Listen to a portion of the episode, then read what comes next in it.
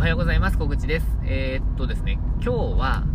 言語化しておくことって大事だよねって話をしたいと思います。で、えっと、きっかけがあるんですけど、えっと、実は今日、あの、今は、あの、3月23日の夜、えっと、録音しているんですけど、あの、今日、昨日と今日で、えっと、友人が、あの、佐野まで来てくれていたんですね。栃木県佐野まで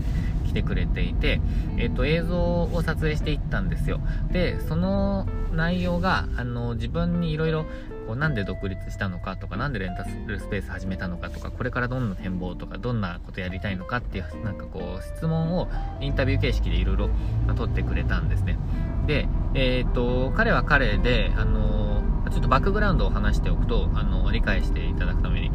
バックグラウンドを話しておくと、彼はですね、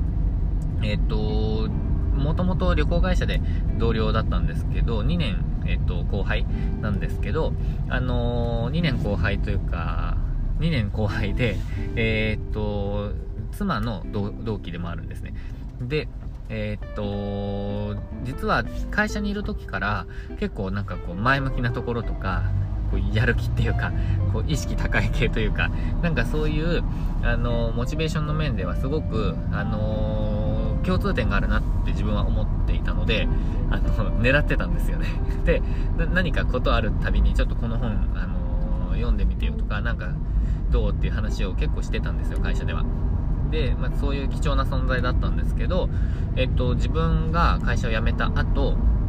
彼もですね、えっ、と、辞めました。で、えー、自分は独立を、あの、結局ホームページ制作会社に行った後、独立をしてレンタルスペース今やってるんですけど、彼は、えっ、ー、とですね、しばらく、あのー、仕事がない期間があった上で、えドローンの講師を今はして活躍しているっていう状態です。で、映像制作とかも、まあ、その、会社に入る前からですね、あの、勉強とかして、えやっていたんですけど、今もやっています。なので自分のあの小口のですね、えーと、YouTube チャンネルのミツさんとの対談のえ編集とかは彼にやってもらいました。もちろん仕事としてなので有料でしてもらってるんですけど、あのーそんなバックグラウンドを持っています。で、えっと、彼自身が、あの、チャレンジをするきっかけの一つとして、まあ、自分の、自分の小口の、あの、活動とかやめたことが、あの、刺激になったって言ってくれて、まあ、それを、まあ、なんかこう、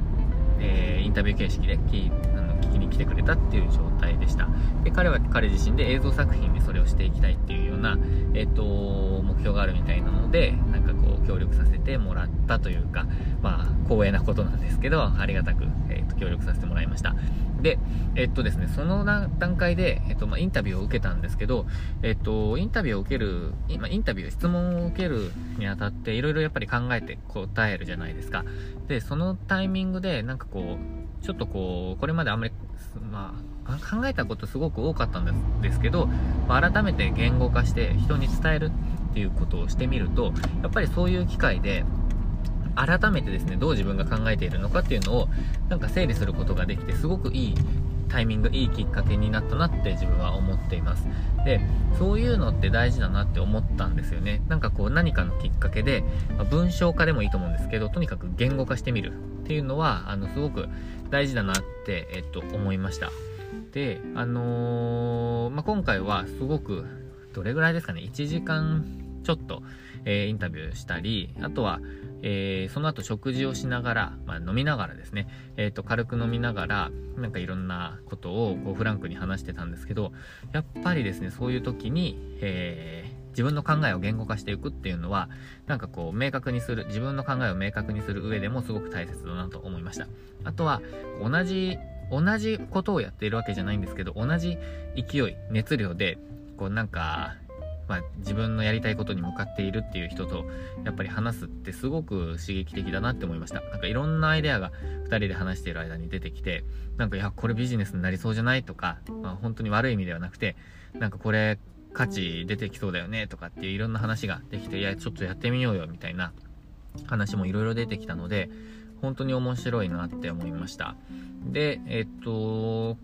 実は、あの、スタジオの映像撮影っていうのもなかなか自分は、あの、手についていなかったんですけど、あの、協力してもらって、いろいろ、あの、動画を撮ることもできました。なので業務上もすごく進みましたし自分の思考としてもすごく進んだのでなんかすごくありがたい機会、まあ、2日間になったなと思ってます。で、えっ、と、前回実は、前回も来てくれていて、11月頃ですかね、あのー、来てくれてたんですけど、あのー、前回は、まあ、そのいろんな足利に行ったりとか、あの、いろいろ紹介しながら、足利には行ってないかな。佐野だ、佐野。佐野の中で、えっ、と、なんか蕎麦打ち体験したりとか、なんかドローンを飛ばしてみたりとか、なんかいろんな甥っ子にそのドローンを操縦させてくれたりとかっていういろんな経験もあったんですけど、まあ、今回は、えっ、とですね、そのスタジオをメインに活動しつつ、えっ、と、もう本当に王道の佐野ラーメンを食べてもらったりとか、芋フライですね、を食べてもらったりとか、なんかいろんな、本当にちょっと見どころなんかも案内しながらずっと話をしてました。で自分はあの今、えー、っと、人と会って話すっていう機会が極端に以前と比べると減っているので、えー、っと、こういう機会がたまにあるとすごく、えー、刺激的だなとありがたいなって思いました。で、あのー、やっぱり無駄な話はしたくないんですよね。なんか全然生産的じゃないというか、ワクワクもしないし、何のプラスにもならない話はしたくないので、なんか人と会うこと自体が価値なのではなくて、誰とやっぱり会うかっていうのを自分では選んでいかないといけないって本当に強く思いました。なんかそういう意味では今回すごくあの有意義な2日間になったなと思っています。で、えっ、と、この言語化したことを、なんかちょっとやっぱり記録に残しておいたりとか、えー、まあ、すぐになんか自分で出てくるようにしておくっていうのも、出てくるっていうのは説明できるようにしておくっていうのも大事かなと思ってます。で、言語化することで、えっ、と、やっぱり人にも伝えることができますし、自分でも、あ、こう考えてるんだっていうふうに明確化させることができて、あの、測ることができるようになると思うんですよね。あの、現状、今の状態とか、今の考えを。で、それをもっともっとこう進化させていくというか、なんか進歩させていくっていうのが大事かなってなんとなく思っています。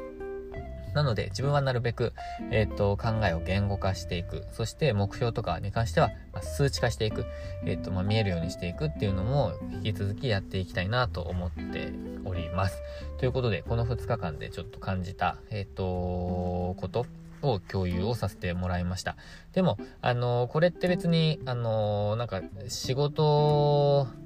全般に言えることだと思いますし、なんかこう自分の活動とか、自分の夢とか目標とかっていうものを言語化するっていうのは大事だと思うので、なんかいろんなところに、はんえっ、ー、と、いろんなところに応用できることかなとも思っていますので、なんかちょっと参考になればというか、この機会に言語化されてみるのも、あんまりしたことがないっていう方は、言語化してみるのもいいんじゃないかなっていうふうに思っていますので、もしよろしければ、ちょっと取り入れてみていただけたらなと思っております。ということで、今日も最後までご視聴いただきましてありがとうございました。